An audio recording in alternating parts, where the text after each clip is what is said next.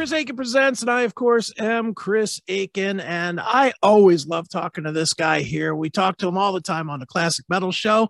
I guess it's the first time on this show, but it's all the same, really. It's just two of us just chatting away.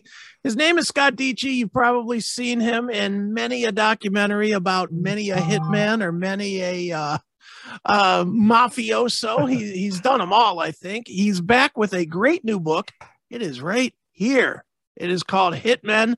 It is fantastic. And uh, here to talk all about the new book and uh, the other things that he's doing in his world is the great Scott Deitche. Scott, how are you, man? Uh, great, great. And always uh, always awesome to uh, talk with you. Sure, man. Well, dude, as, as you're well aware, you cannot pass any of this mafia stuff past me without raising my eyes, man. I, I love it. And that's, I'm going to start there. That's what I love about this, this book, Hitmen. I honestly had no idea. None. I, I mean, I, I know that there's families outside of the big five in New York, but I think like most, like most people, I don't know a lot about them. And, you know, you really kind of, kind of circled in on, on, you know, people that I had not heard of before. Mm-hmm. Talking about the uh, the East Harlem Purple Gang and uh, some of the players there. So let's start there, man. What was it about this collection of characters that that moved you to not only write the book, because, you know, I, I get it, that's what you do, but more generated your interest into discovering this this world? Yeah, absolutely. Um, when I was doing my last book, Garden State Gangland, the, the Jersey Mafia one, mm-hmm. um, I was looking at the murder of a guy, Johnny Coca-Cola Lardiere. He was a Genovese mobster who was killed in, in New Jersey. And I came across an article in the, in the New York Magazine from nineteen seventy-nine about, they called it the twenty-two caliber killings. And all these mob associates around New York were getting killed with twenty-twos. And they attributed it to the Purple Gang of New York City. Sure. Now, the Purple Gang I had known, and you probably know, were the old Jewish mobsters during Prohibition or out of Detroit. You know, mm-hmm. They were into bootlegging. And I, I'd kind of heard a little bit about the Purple Gang, but wasn't really familiar with them. And I was like, okay, this is something that hadn't been written before, really piqued my interest. And uh, so I started doing some research and um, pitched the book idea through my agent to the publisher that did Garden State Gangland, and they were they were into it as well. So that kind of got the ball rolling.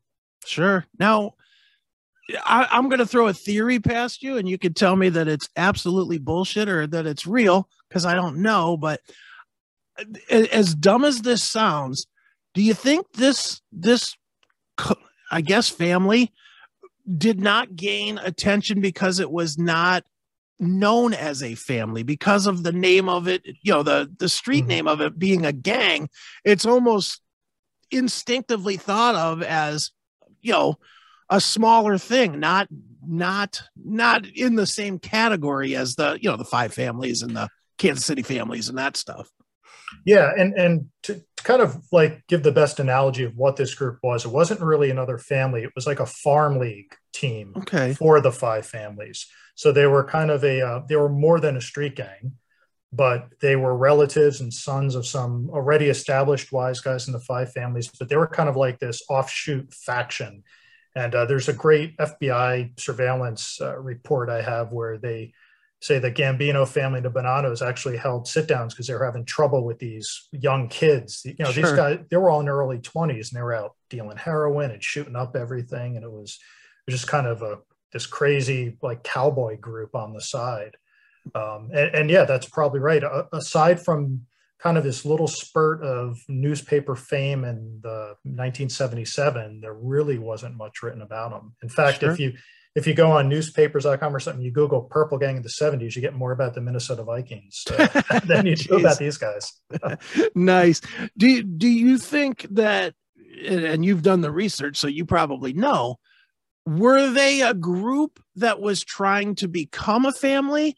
Or were they happy in the, the quote unquote, the farm team environment that where they were just kind of learning their, their craft, I guess, and then being picked up by the, by the major families? That, that that's again, a great analogy of, of putting to like a baseball team. So they, you know, they, there was a bit of a power vacuum in the early seventies in East Harlem. There was a huge uh, bust in the early seventies where close to a hundred mob guys that were dealing heroin in East Harlem were were taken off the street. So you had a little bit of this vacuum, and, and these guys kind of were the next generation. They were in their early twenties at the time, stepped into that.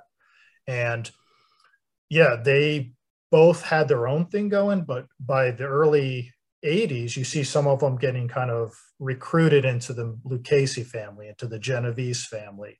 So they, they liked having their own thing. That was how they were making their money. But as soon as, you know, that the big, big league team tapped them on the shoulder, said, hey, come on board, they, right. they went on board. And uh, it, we can get into this a little later, but um, some of them are still around and heads of the families now. So wow. it, it was pretty successful as far as like a, mi a minor league team. Sure. Do you think back, especially in the seventies, seventies and early eighties, so I'm going to say late seventies to early eighties, do you think that the families liked having this group around because they were so surveilled and so, you know, under investigation all the time that this was a good way for them to get quality people to do work that if they did it with their own people, it could bring too much heat on their own family? Yeah, that, that's a good point. And, and, you know, one of the, one of the key things with the Purple Gang is they were um, really adept at Uh, trafficking guns. They would go down to Florida and buy, you know, boatloads of guns and bring them back to New York City and distribute them through the through the five families. And there were very there were a couple cases here and there, but very few. So um, yeah, it, this was a group that was it was kind of known to law enforcement, but there wasn't a lot known about them. So for a, for like a Carlo Gambino or Galante, you know, these guys that are like under twenty-four seven surveillance, having sure. Yeah, that, that that's a good point. I didn't think about it that way, but in thinking about the way they operated, that they were kind of like that go-to team for the five families. Really specifically, uh, the Genovese and the Lucchese family were, were really the close families to the Purple Gang. And, and why was that? What what what put them closer than than the other families? Uh, some familial ties. So okay. the, uh, the the Prisco brothers, who were tight with the Genovese, were members of the Purple Gang. Uh, Frank Vicerdo, his father, was a maid guy with the Genovese family.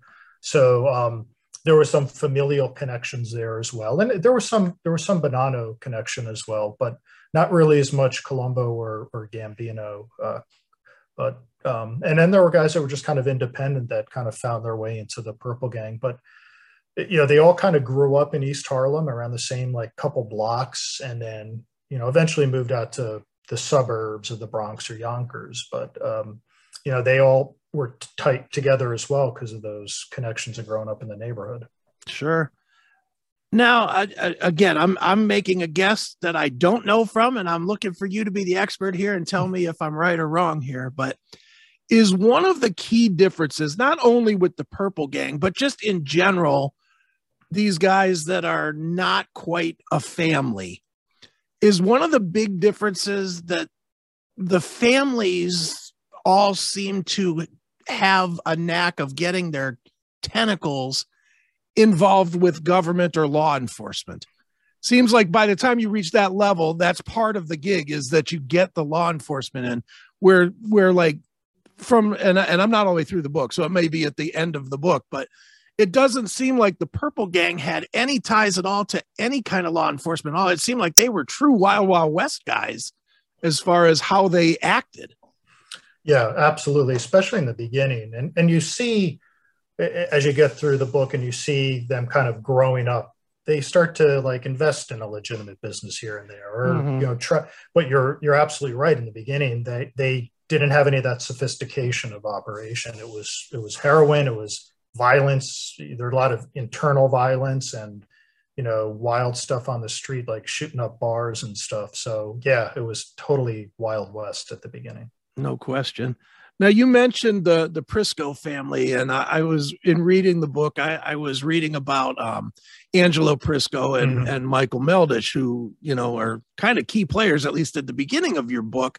Tell me a little bit about these two guys, and specifically, why has nobody heard of these guys? Seems like they were pretty bigger, larger players, no? Yeah, yeah, and, and in the mob world of us mob geeks, their you know their their names are, are a little bit more well known. But yeah, you ask the general public, they've never heard of them. So right. uh, Angelo Prisco and his brother Pasquale uh, grew up in East Harlem area. They were heavily involved in the Purple Gang, and, and Angelo became a made guy in the Genovese family, and and in the nineteen nineties, kind of ascended to uh, a pretty important capo and one of the more important Genovese crime family members. Uh, he's he's since passed away. Um, but uh, and Michael Meldish was interesting. So Michael Meldish wasn't Italian, so he can never be made into one of the five families. So right. he was always kind of destined to be an associate.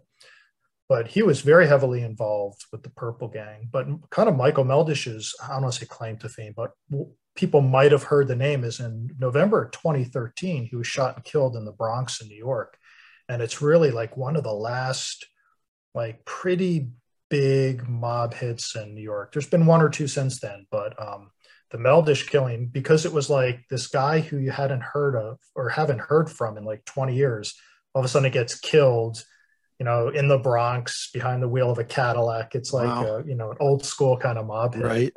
And then the guys that do it are stupid. They get caught on the traffic cams and everything. So they end up catching them. But um, yeah, so, it, you know, these are two guys that, and it's kind of interesting. They, they both started out and they're related. They're cousins. Okay. So they both start out on the same path, and Angelo goes, you know, hierarchy, and Michael's kind of eking out a living on the streets and then ends up getting whacked. Sure. How common is it that that it seems like, I mean, they obviously make movies like Donnie Brasco and whatnot about guys that are never able to be made, or not Johnny, mm-hmm. Donnie, but Goodfellas rather. Yeah. Mm-hmm. Where, where, where they're, it seems like at least in the lore of gangsters, there's always, there always seems to be those guys the, the that are not, you know, not blood. So they can't be made and they can't be an official part of the family, but yet they're as important or more important mm-hmm. because of their skill of making money. You oh, know, is, is that, is that like a common thing, or is that, is that kind of, it's uncommon, but those are the stories we hear. In some families, it is common. And, and you think all the way back to like Meyer Lansky or uh, Mo Dalitz, the, you know, the old Jewish gangsters who were never made members of the mafia, but were certainly extremely important in the evolution of organized crime. And, you know, to like the Michael Meldishes, and yeah, there are a lot of guys like that in, in a number of different families. Chicago had quite a bit of non-made guys that were very important. Um, even smaller families, and, you know, I'll go back to the one I've written about a lot, Tampa. Mm-hmm. You know, they had, they had Cuban and Spanish mobsters that were, you know, had the ear of Santo Trafficante, even ahead of some of the lower level made guys. So It was, it was not uncommon for guys to, to have, you know, a lot of power. They just couldn't officially be made, but they were mm-hmm. kind of like, you know, held in very high esteem. How, how, how do those guys, I, I get how those guys would survive at the top level. You know, I, I certainly understand the bottom line to the gangster business is how much money do you generate? Mm-hmm. So I understand at the top level, looking down, how those guys could gain some respect, I'll, I'll say, not necessarily power, but they definitely gain the respect, and they're sort of left alone to do what they do as long as they're good at it. But for the guys coming on the other end of it, how do they, how do they fend off those guys disrespecting them slash taking them out once they establish, you know, a business? Because they all seem to work together. What I'm trying to say is they all seem to work together, but let's say you've got a a non-blood associated guy that's a master diamond thief. Mm-hmm. He's going to work with two or three guys that are, are potentially able to get made. You know, they're not made yet because they're, they're, you know, they're lower tier, but they can get made. Mm-hmm. It seems to me in my head, the easiest way to get, to get over that guy and to get that power and that esteem would be to take out that guy once you learn how he works. And that seems perfectly within what we know about gangster culture. Yeah. How, how do those guys survive that and not get taken out? Uh, that's a really good question. So I, I think there's a couple answers to that. Number one is kind of what you're alluding to. They have a skill, they have connections, they are, you know, either grow up or, you know, let's use Goodfellas. Mm-hmm. Uh, you know, Henry Hill and Jimmy Burke were not going to get made, but Paul, uh, you know, Tommy DeSimone was. Of course, right. He gets killed. But so because they're such good friends, they've known each other, only they'll kind of ride his coattails or, you know, assume he'll give them the protection. Mm-hmm. The other, the other advantage you have is being a non-member associate. You can kind of fade away anytime you want. You know, if you're a May guy, you can't just like up and pack your bags and head out. Right. Uh, but if you're not, you can kind of, you know, if it's getting a little too hot, you kind of fade away from the scene. And, and I've met a number of guys that were once pretty heavy, close associates, and then just kind of a couple guys got busted, and then they just kind of, you know, went off and did their own thing. So I, I think there's a little bit of freedom of movement there that maybe as a, as a May guy, you don't have, and probably doesn't have quite the attention of law enforcement. Sure. It just seems like it, it's such a, it's such an open door. It, and again, mm-hmm. I, I think we're trying to put our, our sense of reality into their sense of reality, which yeah. are two very different yes. senses of reality. For sure. Absolutely. No question, man. Well, dude, obviously, man, with, with this new book, you know, it, it raises new, new attention to you and your, your book series, as well as your work, you know, on documentaries. So with this book coming out, what, what is coming next for you? Is there, is there anything coming specifically about the, the Purple Gang, or, or not really, or? Well, I'm doing, you know, I'm doing some um, promotional stuff now. And, and it, it, it's funny, you know, when I, when my first book came out, Cigar City Mafia in two thousand four, right. um, most of my promotional stuff was in-person appearances or book signings. Right. And that's changed a lot. I mean, I can't tell you how many podcasts I've done. Oh, no. Obviously your show I do every time mm-hmm. I have a book come out, and it's, you know, the, the, the way of, of doing book tours is, is changed quite a lot. And it's, it's kind of interesting. I just did a, um, a podcast, Joey Miami. Uh, I was okay. interviewed for that. That came out. Um, I just did a, a interview for a documentary that'll be out next year, just a general mafia documentary. Um, but it makes it easier, especially doing stuff now, you know, via Zoom or sure. team or whatever. Uh, so th- that's been what I've been doing in terms of the promotion of the book. I did an appearance at the Mob Museum. Uh, but now that the weather is cool and off, we start our Tampa Mafia Tours again. We started Excellent. last weekend, and uh, we'll be continuing that through May. As I mentioned before, we don't do them in the summer because you don't want to be walking outside in Tampa right. in the middle of July. It's right. not fun. um, so yeah, that's what I'm concentrated on now. And uh, I have a couple already starting to, you know, I'm generating ideas and something that came up during this book. So it's like each book kind of feeds on the next one to get a, you know, start thinking of ideas. Sure. And, you know, uh, just one other quick thing, too, is, oh, is the, in, the inevitable thing that happens after I write a book is people reach out to me after the book's published. Mm-hmm. You're like, oh, you wrote about so-and-so. Let me tell you this. Or you wrote right. about so-and-so. Let me tell you this. So, uh, you know, I, I always have in the back of my mind some of my books have coming out with like an updated edition just because I get I, I get great stories. This one, actually, I, I was able to talk to a few people. One guy, I don't know how he found out I was writing it, reached out to me. Um, Robert Geronimo, he was a uh, he was a drug supplier. He worked with Nicky Barnes, who was a well-known African-American drug kingpin. Oh, yeah. I'm well aware of Nicky Barnes, yeah. Yeah, yeah. So he worked with him, and he he reached out to me, uh, just kind of gave me some great stories. That was, wow. Yeah. Wow, to be your phone. Oh, yeah, absolutely. And my email. It's right. And look, they're not all legit. I get some fucking wacky emails, right? I'll bet. Crazy shit. I was John Gotti's right hand man. It wasn't Sammy the Bull at all.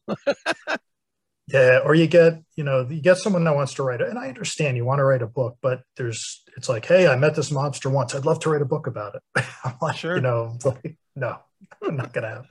That's but I, I do get some. Maybe I'll send you a few. I, I get. Oh, I'd really love to read that, man. That would wacky, be wacky, crazy shit. I'll bet. That's funny, dude. The what, latest what you, one. Go ahead. Oh, I'm sorry. Go ahead. Oh, I was going to say real quick. The latest one I've been getting. I've gotten a few of these. Or now with this twenty-three and me and this new stuff with Ancestry, people mm-hmm. are like, well, I, th- I think I'm the love child of, you know, insert mobster name here. Can you help me find out information on right. my family tree?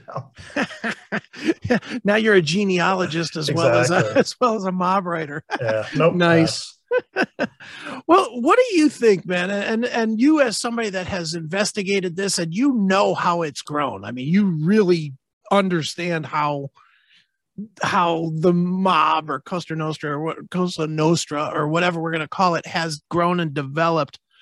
What do you think now when you see guys, and I'll point to two, and it's not that I'm pointing at them specifically, but there's probably fifty more like them. These are just the most known. What do you think when you see a Michael Franzese just telling everything, or Sammy the Bull?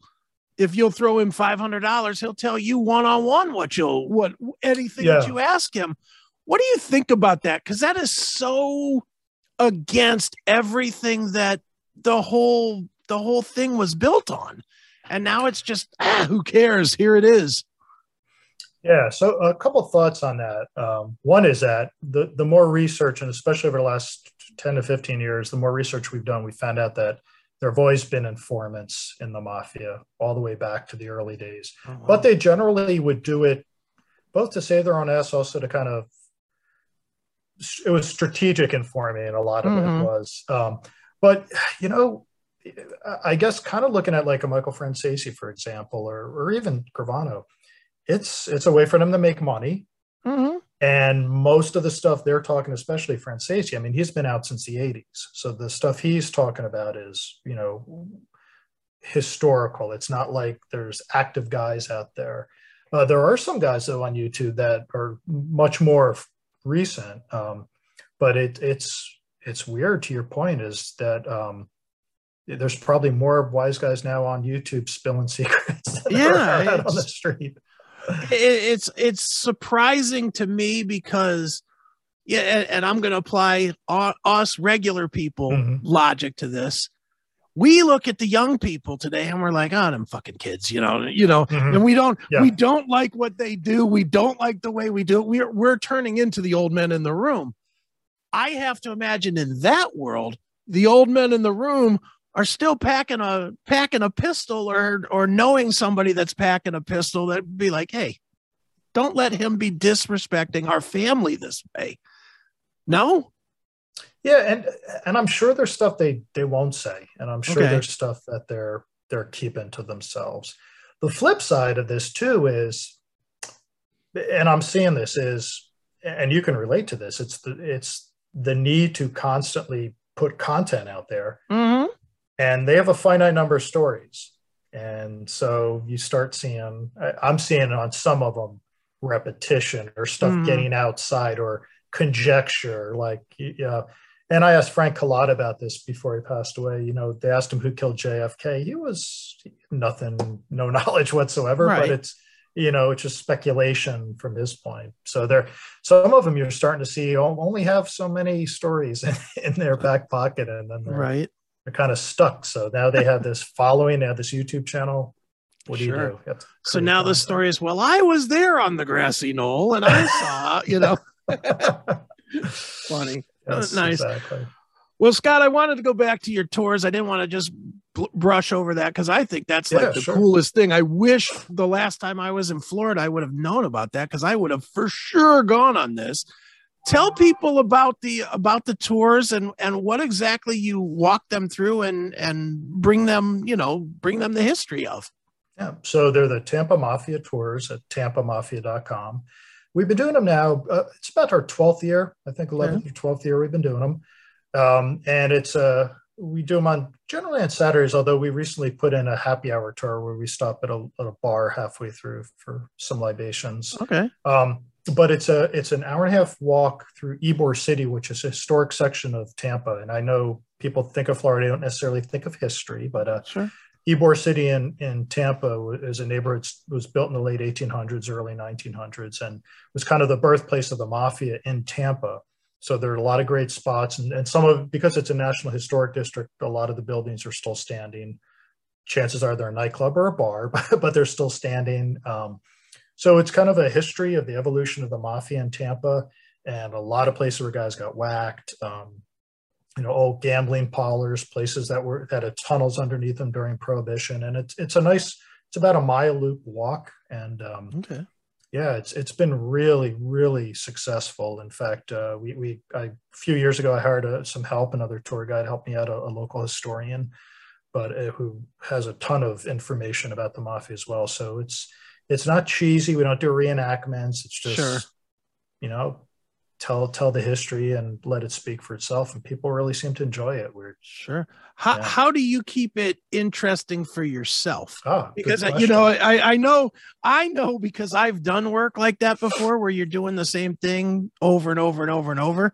It can get really like, all right, there's the building, that's where he got shot, next, you know, you you get to that point. So how do you keep it, it fresh for yourself?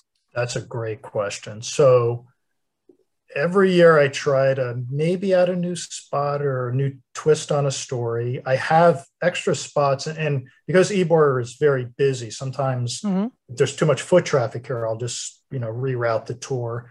Um, but, you know, it's, it's really trying to find, sometimes I'll find a new story, like one building that was a gambling parlor. You know, I could find twenty-five news articles about different raids. So I'll, sure. you know, pick one or two of them because, yeah, I'm, I'm right there with you. Um, you know, after you do this fifty times at the same thing, you're like, mm-hmm. how do I show that excitement to them? Because they're only hearing it for the first time. Right. So yeah, that that's important. And and sometimes depend, sometimes, especially if I have private tours, I'll, I'll really kind of shake it up a little bit in terms of how we do the spots. And it just, yeah, like I said, it, it keeps it interesting for you. And then you're able to show that excitement to the, to the people there on the tour. Sure.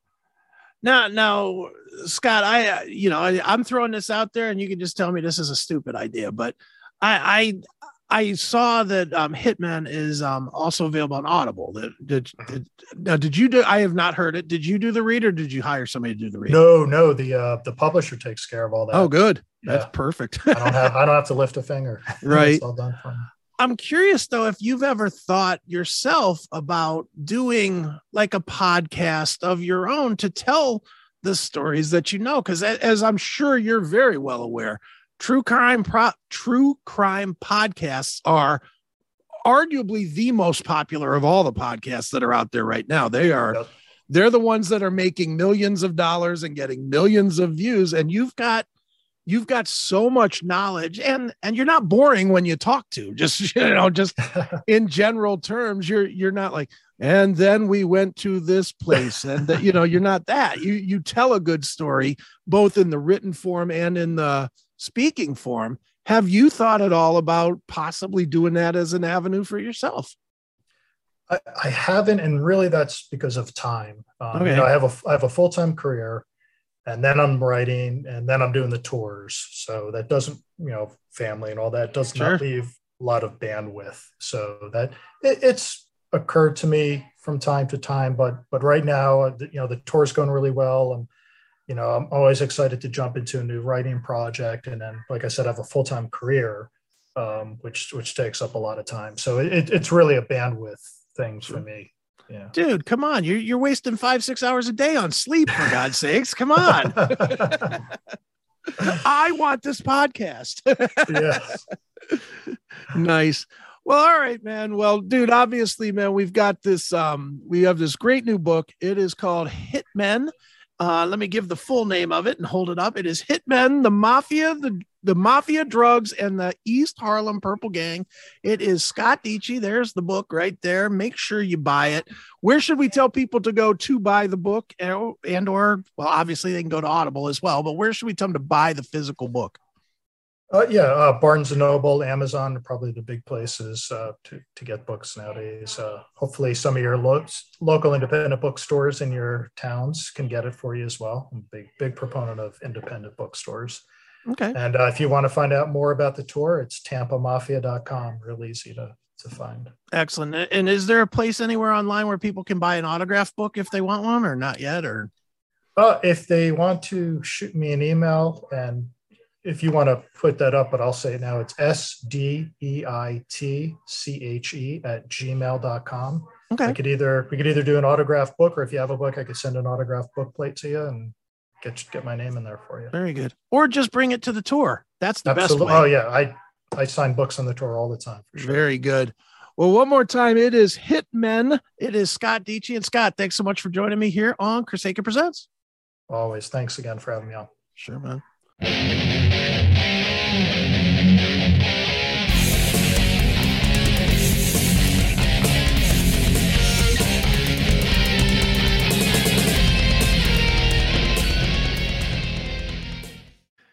Hey everybody, it is Chris Akin from all the shows, and there is no need, none, to listen to commercial radio or satellite radio for music or commentary anymore. If you're a fan of metal, then we've got you covered, no matter what style of metal it is you're looking for. The C M S Radio Network offers four channels featuring all the best heavy metal music, commentary, laughs, and even dirty humor. Get your laughs and commentary daily, minutely, minutely. That's right, I made up a new word, minutely, on the C M S twenty-four seven channel, featuring over twenty-five years of the best stuff from the Classic Metal Show. Hair metal, it's alive and well on Hairball John Radio. Do you like the rock and metal of the nineties on forward? As well as shows like The Joe Elliott Show, Eddie Trunk, Dee Snider, and of course the Classic Metal Show, then you need to be tuned in to K R F K Radio. Are you a fan of the more desert slash stoner rock and metal, as well as the greatest thrash ever created? It's alive and well right now on Seismic Sounds Radio.